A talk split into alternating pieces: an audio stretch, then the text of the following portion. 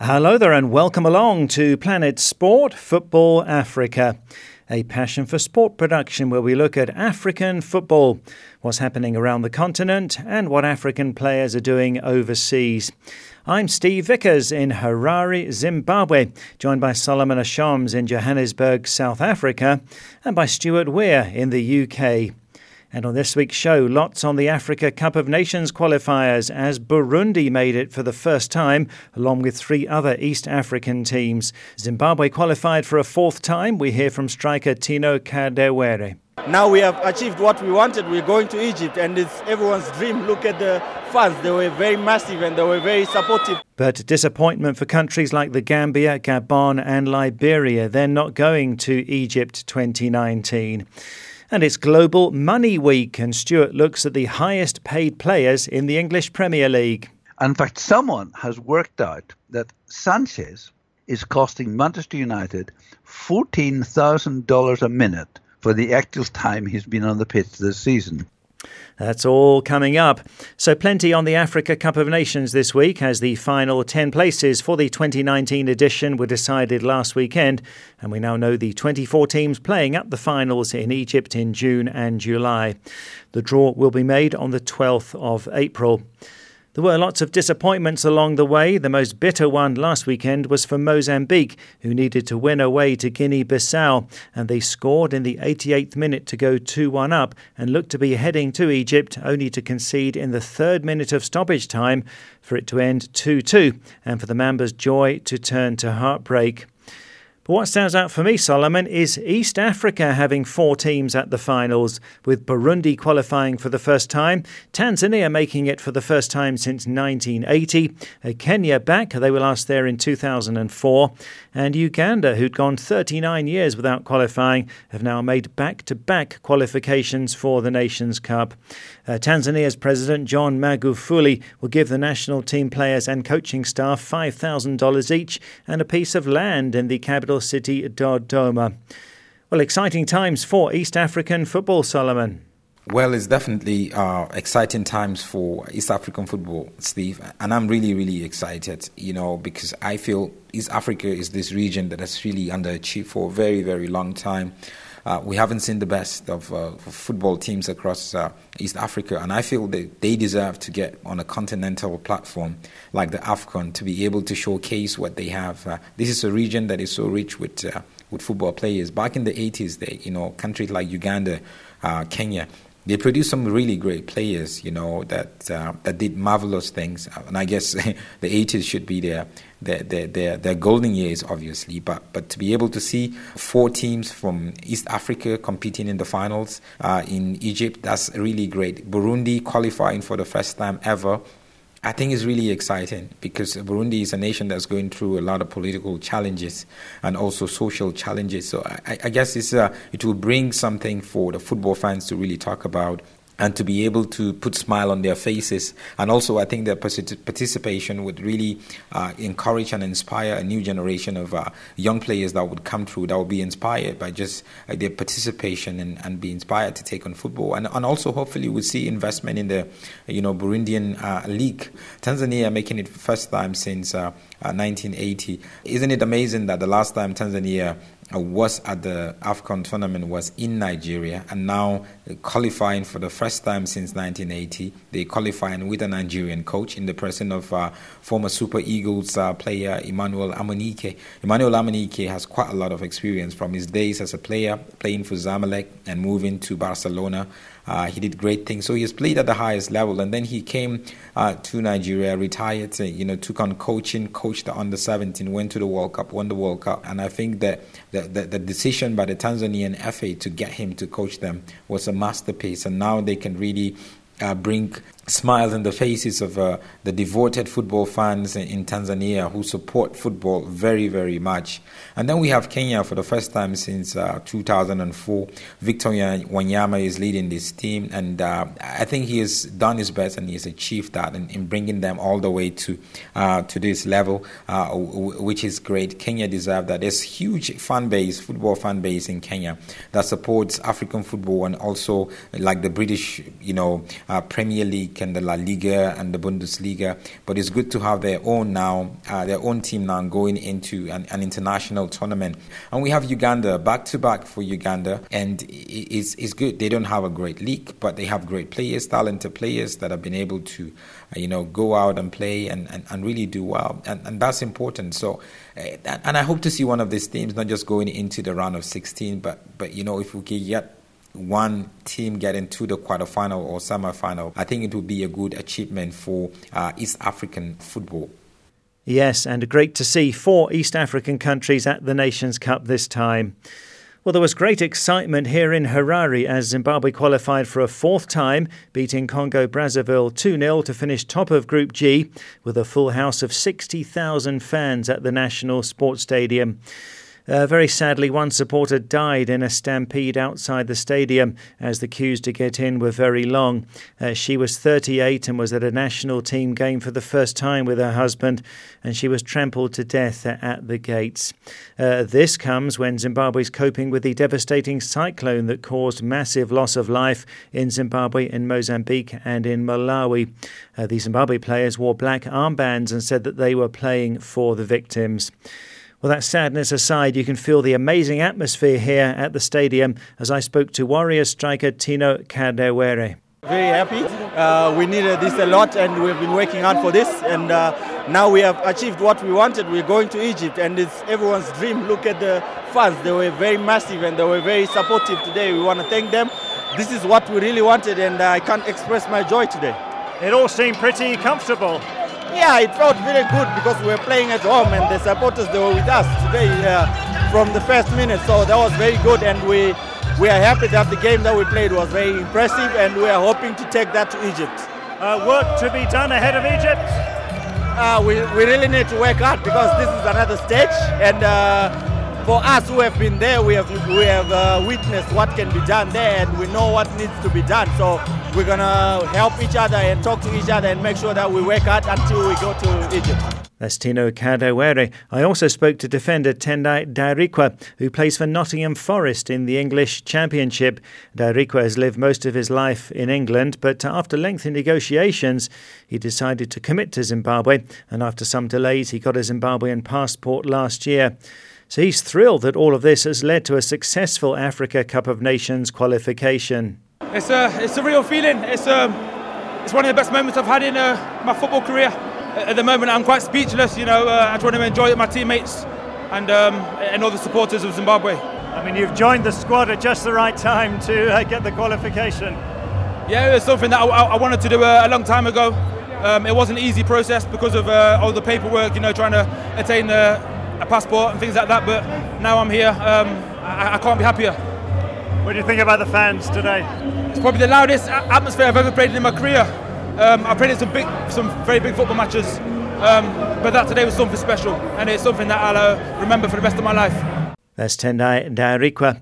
Uh, well, Solomon, very good for Southern Africa too, with Zimbabwe, South Africa, Namibia, Angola, and Madagascar making it. Uh, Madagascar, although not in Southern Africa as such, it's in the Indian Ocean, but is part of COSAFA, the Southern African Regional Confederation. Uh, Zambia failed to make it along with Malawi, uh, but last time in 2017 it was only Zimbabwe representing the region. Uh, Madagascar coming in and qualifying you know, against all odds for the first time in its history, the island of Madagascar getting through. This is exciting, Steve. This is what it's all about. You can look at a nation like Namibia, who has a population of just about 2 million people, and making it all the way, and they're going to be playing against, you know, teams from Senegal or teams from, uh, you know, Nigeria. This is what it's all about you know they don't even have like a proper professional league you know it's almost like a semi-professional league.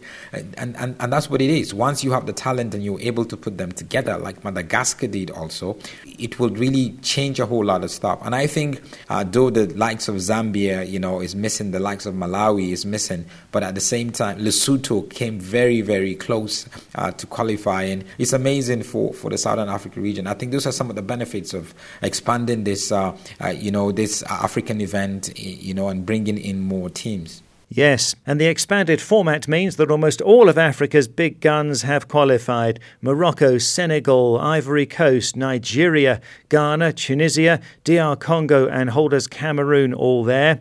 Indeed, the biggest team to miss out is Burkina Faso, who finished third at the last edition in 2017 and had appeared at the last five editions of the finals, finishing runners up in 2013. This time, though, unable to get out of a group with Angola, Mauritania, and Botswana. Yes, a shame then for Burkina Faso, also for the Gambia and for Liberia. Both came third in their groups, as did Gabon with Pierre-Emerick Aubameyang. They needed to win their last game away to Burundi. Uh, so the smaller teams to have made it include Mauritania, Madagascar and Burundi, all there for the first time. Tanzania, a second appearance, and Namibia qualifying for the third time. Now, the format for this Nations Cup with 24 teams will see six groups of four, with the top two teams qualifying along with the four third best placed teams. Then there'll be a round of 16 for the first time to start the knockout stage. Uh, so, I wonder, Solomon, do you think we'll see any upsets along the way? I strongly believe we could see an upset. I see certain teams uh, that have not been consistent in the African Cup Nations, teams like Angola, uh, teams like Tanzania, I wouldn't rule them out. Uh, teams like Mauritania, I wouldn't rule them out. Uh, I, I think there should be a game where big name like Nigeria, uh, Senegal, you know, dropping points. I think Kenya, I'll put my money in Kenya too. Uganda, though, didn't do well in their last game against Tanzania, losing 3 0, but, but I feel they're also a team that, uh, that is on the rise. We hope to see that, and I think it will bring a, a whole lot of excitement uh, to it and we would begin to see the benefits of the expansion of the Africa Cup of Nations to the format of uh, 2014. Well, it's certainly going to be very interesting. We'll be building up to the Nations Cup in the coming weeks here on Planet Sport Football Africa. Also, we had the second round of qualifying for the Under 23 Africa Cup of Nations taking place over the last few days. Uh, these double up as qualifiers for the All Africa Games. And the top three at the Under 23 Nations Cup finals qualify for the men's football tournament at the Tokyo Olympics next year. So, a lot at stake. Defending champions Nigeria overturned a 2 0 first leg deficit to beat Libya 4 0. Victor Osimhen with a hat trick there. Osimhen took the Golden Boot Award at the 2015 FIFA Under 17 World Cup. He's on loan to Charleroi in Belgium from Wolfsburg in Germany. Nigeria will play Sudan in the final qualifying round in June. And lots of international friendlies involving African teams in the past few days. Ghana beat Mauritania 3 1. Nigeria beat Egypt 1 0 in a high profile friendly thanks to a goal scored in the first 10 seconds in Asaba on Tuesday. Paul Onuachu's strike is Nigeria's fastest ever international goal. He scored it on his debut for the Super Eagles. According to UEFA, the fastest ever competitive international goal uh, was scored by Belgium's Christian Benteke after just 8.1 seconds in 2016 against Gibraltar. In other games, Senegal needed Sadio Mane to come off the bench to help them to a 2 1 win over Mali, and Morocco were beaten 1 0 at home to Argentina, who played without Lionel Messi. Now, to look forward to this weekend, the CAF Super Cup in Doha, Qatar. Uh, this a one-off match between the winners of the CAF Champions League and the CAF Confederation Cup. So it sees Esperance of Tunisia taking on Raja Casablanca of Morocco. Well, now we turn to social media and we ask for your views on the Nations Cup qualifiers, asking how well your team did. Uh, what do you think about the teams that qualified and who are you now supporting to lift the trophy? Well, Ebrima Conte in the Gambia says, My country is still struggling, but my take is that the host nation Egypt will win the trophy.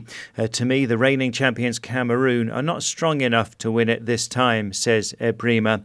Stanley in Ghana agrees, saying every team that made it deserves to be there. Uh, picking the team to win is going to be difficult. Everyone is good to go, but uh, I go for Egypt. Sidhu Jambati in the Gambia also sees the trophy going to the north of the continent. Senegal, Ghana, and Nigeria will make life difficult during the tournament, but I predict a North African derby in the final, with the host Egypt facing another North African opponent. Olatunde Adeleke, also in the Gambia, says, I wish and pray for my beloved Nigeria to lift the trophy, but I don't just move with emotion, says Olatunde. If they play well and deserve it, then the trophy belongs to them. Apart from that, I pray that the best of the teams will lift the trophy. Ricky and Ngulube is a very disappointed fan in Zambia. Our team did very bad, says Ricky. We failed to make it in a group with teams like Mozambique, Guinea Bissau, and Namibia. I'm very disappointed with my team and have resolved to support the under 23 national team from now on rather than the senior national team. Well, certainly that was a disappointing campaign from Zambia. Mwinga Maimboloa is also in Zambia. Uh, sadly, we won't be featuring for the second time running, says Mwinga. We should have qualified considering the opponents we had in our group, but it was not to be. We're now in a rebuilding phase with our focus firmly on AFCON 2021.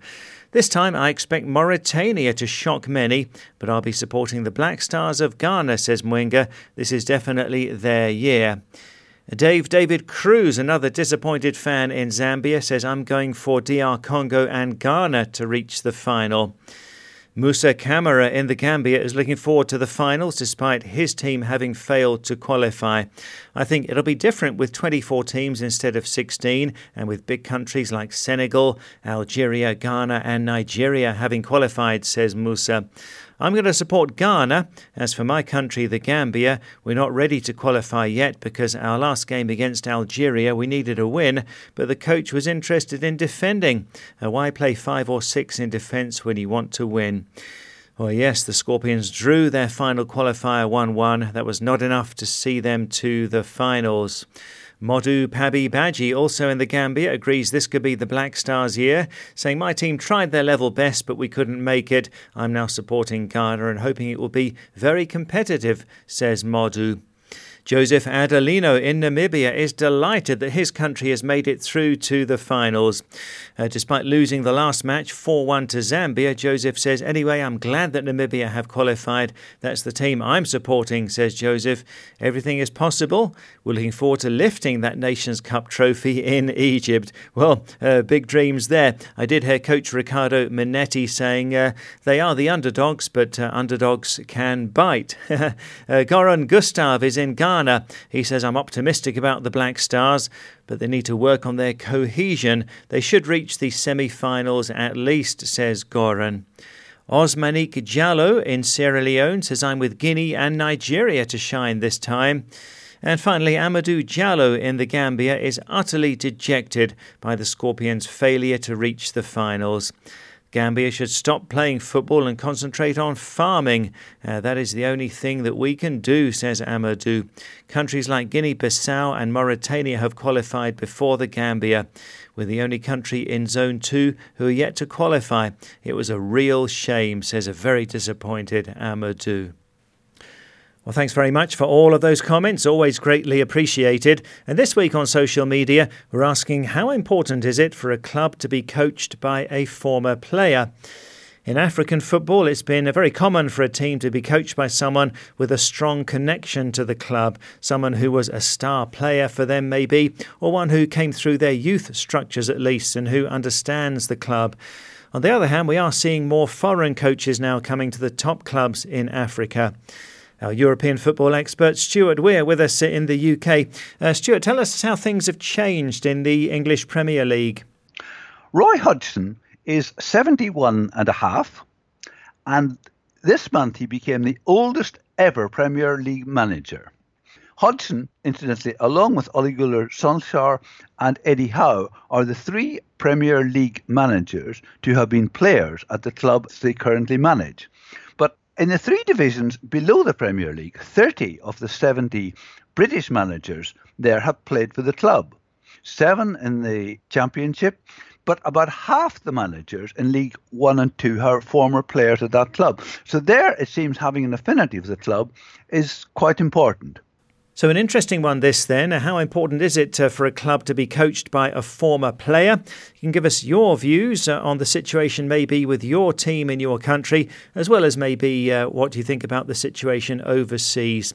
You can post a comment on our Facebook page, that's Planet Sport Football Africa, or send us a WhatsApp to plus four four seven nine double five two three two seven eight zero. That's plus four four seven nine double five two three two seven eight zero. How important is it for a club to be coached by a former player? Well, this is Planet Sport Football Africa, brought to you by Passion for Sport. You can download our app and listen to the show anytime and access past programs in our archive. To download, go to the Play Store or the Apple iTunes App Store and enter Planet Sport Football Africa. And you can listen on our New Look website, that's planetsport.tv. Our other shows are there too, that's Planet Sport and the Planet Sport Rugby podcast, plus interviews with sports stars including Ghana's Christian Atsu and Brazil's Kaká. Also, as pictures and profiles of the team in the About Us section. Uh, that's on our New Look website, planetsport.tv.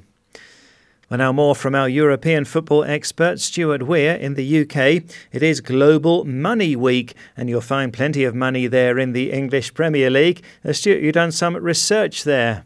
Yeah, I've just come across some data on who is the highest earner at each of the 20 Premier League clubs. Now, top of the pile are Alexis Sanchez at Manchester United and Mesut Ozil, Arsenal, and each of those are on $460,000 a week. Then there's Kevin De Bruyne, at Manchester City, N'Golo Kante at Chelsea, and Mo Salah, Liverpool. Each of them sort of between $330 and $380,000 a week. Crystal Palace are paying Christian Benteke $170,000 a week. But the embarrassment is he's only started six games this season.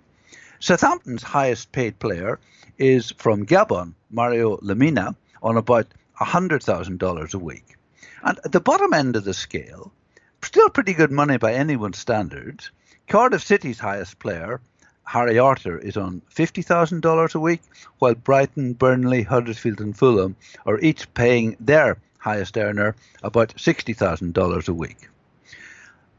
There may be a certain surprise that Alexis Sanchez and Mesut Ozil are the top earning players in the country, given that Sanchez has only started eight games for Manchester United and Ozil has been in and out of the Arsenal team. in fact, someone has worked out that Sanchez is costing Manchester United $14,000 a minute for the actual time he's been on the pitch this season. But of course, salaries in football, as in any other job, are not fair, but are a reflection of circumstances. Manchester United signed Sanchez on a free transfer, and he was therefore able to negotiate a good salary. Ozil was out of contract at Arsenal and could have left without them getting any transfer fee, so they had to offer him a good salary to keep him. And N'Golo Kante, there were rumours that PSG and Paris wanted to sign him, so Chelsea had to give him a new contract in order to persuade him to stay there. So that partly explains it, but it's just amazing money for the top players in the Premier League. Oh, that's amazing. Alexis Sanchez getting $14,000 a minute for his actual playing time. Also, very interesting that big difference between the top English Premier League clubs and those in the bottom half of the table as far as their best paid players go. And now, Stuart, Gabon's Pierre-Emerick Aubameyang was in the headlines recently for wearing a mask from the movie Black Panther when he scored for Arsenal in the Europa League. Also, Aubameyang has worn a Spider-Man mask in the past. Uh, what can you tell us about celebrations, Stuart? Well, Steve, up to last week, 245 goals have been scored in the Premier League this year, and some poor soul who clearly doesn't have enough to do has analysed the celebrations the most popular celebration is to stand with your arms out wide, and that's happened 50 times in the Premier League. Harry Kane, on the other hand, likes to go into the net and pick the ball up and carry it back to the centre circle. Wilfried Zaha, the Ivorian Crystal Palace striker, beats his chest like a warrior. Another Ivorian, Sol Bamba, pretends he's a soldier, stands to attention, and salutes. Bamba also has been known to jump over the advertising boards and hug a spectator. Troy Deeney, the Watford captain, likes to blow kisses to the crowd. And now you mentioned uh, Pierre Emerick Aubameyang. He certainly had a range of these celebrations. I mean, as well as the mask, his favourite one is to point at the player who passed the ball to him. I think that's a really nice touch to sort of saying thank you and acknowledging it wasn't just him. He has also been known to do a somersault when he scores. I suspect the manager has said to him, Don't do that anymore, we don't want you getting injured. And a couple of strange ones. Romelu Lukaku stands still and sucks his thumb, while Chelsea's Pedro wears a pair of imaginary glasses. Whatever is that about? Then there are four players, including Sergio Aguero, who like to run to the corner flag and kick it. Hmm. And finally, Liverpool Sadio Mane likes to slide along the ground on his knees. I suppose there's a lot of emotion when you score a goal, and it's quite amusing when people do something different. well, it all adds to the fun. Uh, now, Stuart, just whet our appetite a bit. Uh, not this Tuesday, but the following Tuesday, the quarter-finals of the UEFA Champions League to look forward to. Yes, indeed. The quarter-finals take place from the 9th to the 17th of April. Ajax play Juventus, Tottenham play Manchester City, and those two winners will meet in the semi final. Liverpool have probably the most favourable draw playing against Porto from Portugal, while Manchester United have the toughest against Barcelona. But that does leave open the possibility of Liverpool and Manchester United meeting in the other semi final. I know you can prove anything from statistics, but it's interesting to note that this is the 12th time that Liverpool have met a Portuguese team and they've only lost once. Manchester City, on the other hand, have yet to beat an English club in the four times they've met one in European competition. And ironically, the way the fixtures are falling out, Tottenham and City also play each other in the Premier League in April, so they'll have three games against each other in 11 days. The statistics on head to heads in games between Barcelona and Manchester United show four wins for Barcelona, three for Manchester United, and four draws. But those figures are a bit misleading because United have only eliminated Barcelona once in the Champions League. But if you're a Manchester United fan and you're looking for an omen, 20 years ago, Manchester United won the Champions League in Barcelona with the winning goal scored by a certain Ole Gunnar Solskjaer. I wonder what he's doing these days. And if you want to take it further, it was 20 years ago, and Solskjaer was wearing shirt number 20. Finally, the Ajax Juve tie is intriguing because Ajax has the youngest team with an average age of 24, while Juve, with an average age of 29, are the oldest team in the competition. Interesting youth against experience there. Well, indeed. So, those quarter-finals of the UEFA Champions League beginning on the 9th of April, and some great games to look forward to. The English Premier League is back this weekend after the international break. The big game is on Sunday. Liverpool playing Tottenham. Liverpool currently two points ahead of Manchester City at the top of the table. Uh, Man City have a game in hand. They play away to Fulham on Saturday, so if they win that, they will go top at least for a day. Uh, that could put some pressure on Liverpool with a tricky match against Tottenham. Manchester United playing at home to Watford with Ole Gunnar Solskjaer been given the job on a permanent basis as manager uh, with a three year contract. Manchester United in fifth, uh, aiming to get back into the top four. It's Arsenal in fourth at the moment. Uh, they are a couple of points above Manchester United, and the Gunners have a Monday game at home to Newcastle. Sixth place Chelsea play away to Cardiff. Uh, they're still in the race for a place in the top four. Uh, so the standings Liverpool on 76 points, Manchester City on 74, Tottenham on 61, Arsenal on 60, Manchester United on 58, and Chelsea have 57 points. Uh, such a close battle for those top four places for the Champions League for next season. Well, that's just about it for the show for this week. But on social media, we're asking how important is it for a club to be coached by a former player? Uh, certainly in African football and in many other parts of the world, it's been common for a team to be coached by someone with a strong connection to the club, someone who was a star player, or maybe at least someone who came up through their youth structures and who has an understanding of the club. On the other hand, we are seeing more foreign coaches coming to the top clubs in Africa. So, what do you think? Uh, how important is it for a club to be coached by a former player? You can go to our Facebook page, Planet Sport Football Africa, and post a comment there, or send us a WhatsApp to plus four four seven nine double five two three two seven eight zero. That's plus four four seven nine double five two three two seven eight zero. From me, Steve Vickers in Harare, from Solomon Ashoms in South Africa, and from Stuart Weir in the UK. Thanks a lot for listening. And Planet Sport Football Africa is a passion for sport production.